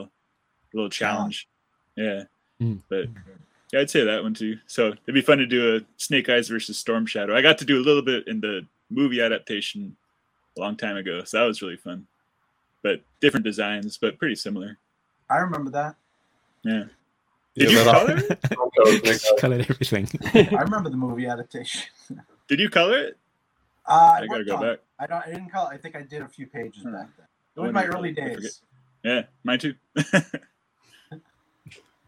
Andrew, um, I don't know. I like I always like the, the pairing up of like um, um Destro and the Baroness and like the darker colors and stuff and like mm-hmm. just like those earliest like designs were just so unique and you know and like they really helped define GI Joe for me as being something different than just like just like a straight up military book. You know, I, I always love those iconic original character designs. And um, I guess for me, like my dream project was always to do more um, packaging art stuff. Like I, I've done some of that for Transformers, but not like for other brands. But Oh, Yeah, Transformer stuff looks really good. thanks. That's just, Yeah. it's different, like the hard surface versus organic stuff. Yeah, uh, Yeah, 'cause I always grew up like just worshiping like the original packaging art on all those '80s brands. You know, it's just always always sucked me right into that world of, of whatever it was. You know. that's what it's there for. Huh? yeah. Yeah. Maybe Um, Andrew, maybe you can answer this question. Why is GI Joe better than Transformers? oh, careful. Draw. you don't have characters It's- like Shockwave that are just a circle for a face, and then you're told to make them emote. Um, I don't know. Um, okay, Adam. I'm- Adam, without without giving away anything too much about your the, the amazing projects you are actually Sure. doing, what would be your? I'm gonna I'm gonna give you two answers: a, a, a Cobra and a Joe. So uh, Cobra is uh, Cobra La Royal Guard would be my uh, my Oh, pick wow. there. oh my I- word! I have a mild obsession with this this character, so I I have a whole uh, army. I have almost I could- 200 of that figure. So I couldn't count. The, I couldn't even count the number of bags that you had. Never mind the number of uh, figures. that- four, but so yeah, I, I'm going Oh, for man. 50 a bag. So uh, I saw three. so almost 200. So yeah, so that's that's the Cobra pick for sure. And uh, and, and on the Joe side, we got my uh, my man Sergeant Slaughter. Uh, that, those those are those are my two guys. Um, I mean, that would be fun but- to draw. but I but I love drawing all things GI Joe and Cobra. So you know, but, but those are the the two big ones. and uh, Diana has a similar question. Who's your favorite Duke to draw, and why is it Duke? Well, Uh, she already knows the answer because she commissioned me to draw Duke one time, and, and I gave her. Uh, I think it was he's wearing Tiger Force and at, and w- asking why he would uh, want to wear Star Brigade armor. So you know, I uh, There he is. There Yeah. he is. we, we all we all got love for Duke. The wackier the better. Let, let's go Star Brigade. Uh, Excellent. Um, so uh, I guess wrapping up uh, now. Uh, this is your opportunity to, I guess, plug anything. So uh, starting top left, Adam. Uh, where sh- should people go to check out your stuff? What should they be looking out for? uh, well, I can't tell them what they should be looking out for, but um, well, it's your Uh, opportunity to plug whatever, I guess. Uh, you know, uh, follow me on Facebook and Twitter. Uh, Twitter, it's at Adam Riches Art. Facebook, it's at Adam Riches Art. Or I have that's that's my art page. I have another page that's just me. You'll know you'll know it's me because you'll see my face. Um, uh, yeah, I'm very very interactive on all the fan forums and Joe pages and stuff. So feel free to reach out if you ever just want to talk Joe, ask questions that I didn't answer here, whatever. Um, and hopefully within the next month we'll be able to have something really huge to talk about that I can't yet. And uh, also, I just want to take this opportunity because I know he's going to watch. I just, I just want to uh, give give a shout out to our, our man Tim Finn that's not here. You know, uh, I, I, I'm a I'm a collector of Tim's art as well. He uh, Oy. Tim. Uh, so so I let's missed- shout. missed the, oh, uh, oh, oh, sorry. Let's, let's let's do it again. Let's do it again. Uh, Uh, so That's great colors. I love the colors. Yeah, they too. uh, so sh- shout out to uh, to Tim's store, Hub Comics. The uh, the reason that I have those is because Tim has been helping me to get all the GI Joe variant uh, one in ten incentive covers. So I let him stockpile like four or five months at a time, and then he mails me those with a sketch. And now now that I've called him out on the sketches, he'll never be able to get away with not sending me one. Now that he knows I'm saving them. Um, so yeah, sh- shout out to Tim. You should have been here. You uh, you really failed all of us. We're, we're extremely disappointed in you. Um, Yeah, hubcomics.com. Uh, there we go. Uh, K- Casey, uh, what should people be checking out from you? I guess your trade paperback of your issue is probably going to be out uh, soon, but um, certainly uh, otherwise check out the uh, the the back issue bins to try and find it because uh, yeah, it was a uh, it was a fun issue. Yeah, I've just Um, been mostly doing commissions lately. Um, I got a Patreon page, just Casey Maloney on Patreon. Uh, I got a general art page, just CaseyMaloneyArt.com. And I'll post some stuff on Instagram, just like sketches and stuff. Uh, that's Case Malone. And that's pretty much it. Yeah, I've just been doing mostly commissions and creator owned work right now, but always willing to do more Joe and stuff. Cool. And then I'll do an, another plug there. That was your issue Oh, ARA two That eight was fun. nine. That was your cover. Don Snake Love Eyes that. is really fun to draw too. I'll say that. It's Keeping cover. in the Snake Eyes territory. But she's really cool. I love her. That was one of the character spotlight issues, right? Yeah, I've never been. Uh, I've never done like a big GI Joe with all the characters. And, like I'm kind of glad because that's really hard work. Like I wish I had all the toys for reference, like you guys do. Like that's so helpful. But yeah, I've mostly been like very. The storylines I've drawn have been kind of focused on one or two characters at a time. So I've been. I don't know what the word for it is, but it's a different thing than I feel like a lot of GI Joe books are usually written as usually far-reaching, huge ensemble, you know, globe trotting and all that stuff, which is fun. I'm down. Sure. And uh, yeah, Andrew's Andrew's issues from murder by assassination, the uh, Storm Shadow Spotlight issue there, two eight six, and the October Guard issue, uh, all a lot of fun. So uh, check those out, and they'll be in in the trade paperbacks fairly soon as as well. But uh, Andrew, what else are you working on at, at the moment, and we can look out for? Well, I just, as you know, the Transformers license is ending at IDW too, so I just I worked on some some of like the wrap up kind of issue storylines for that. So that's something I finished recently, and I'm about to start. I got asked to do and I agreed to. I, I'm kind of waiting on an email to get actually started on it, but I think I'm doing a little more of GI Joe before it ends at IDW. So that's going to be my next kind of thing. And then Ooh, on the side, I'm kind of focusing more on like creator own stuff right now. Some different people that I've worked with in comics over the years and stuff, different writers and things. So see if any of those kind of take off or not. But that's kind of what I'm doing right now. And I'm doing some of the Renegade stuff too. Some some stuff with them. So, Oh, very cool. For the oh, roleplay right, games. okay, for the the cards. Oh, the, yeah, the card.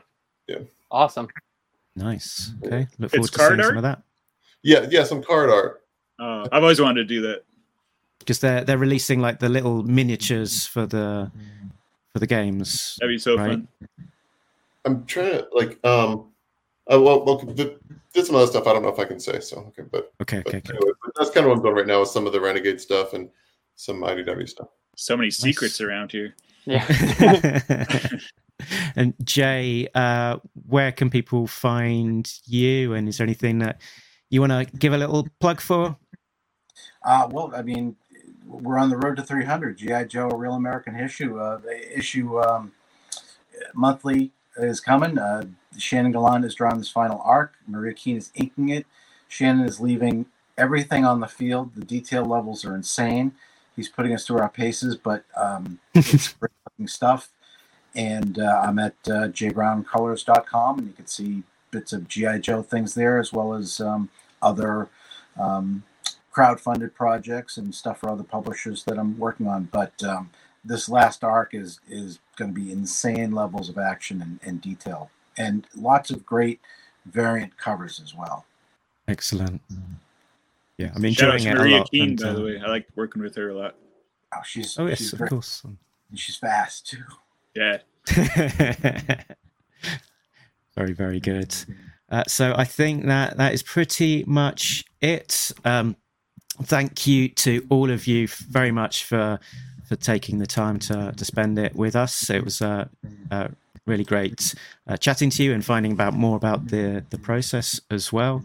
We've got a sign out which i doubt that anyone apart from adam might be brave enough to join in with but I'll put it as a ticker along the bottom and let's uh, see what happens. So uh, uh, that's us done. But remember that this is the space for you. Nobody beats Nobody Talking beats Joe. Talking Joe, an An international podcast. I don't know the melody. That's melody. the stuff. That's the stuff. Okay. Laters. Bye.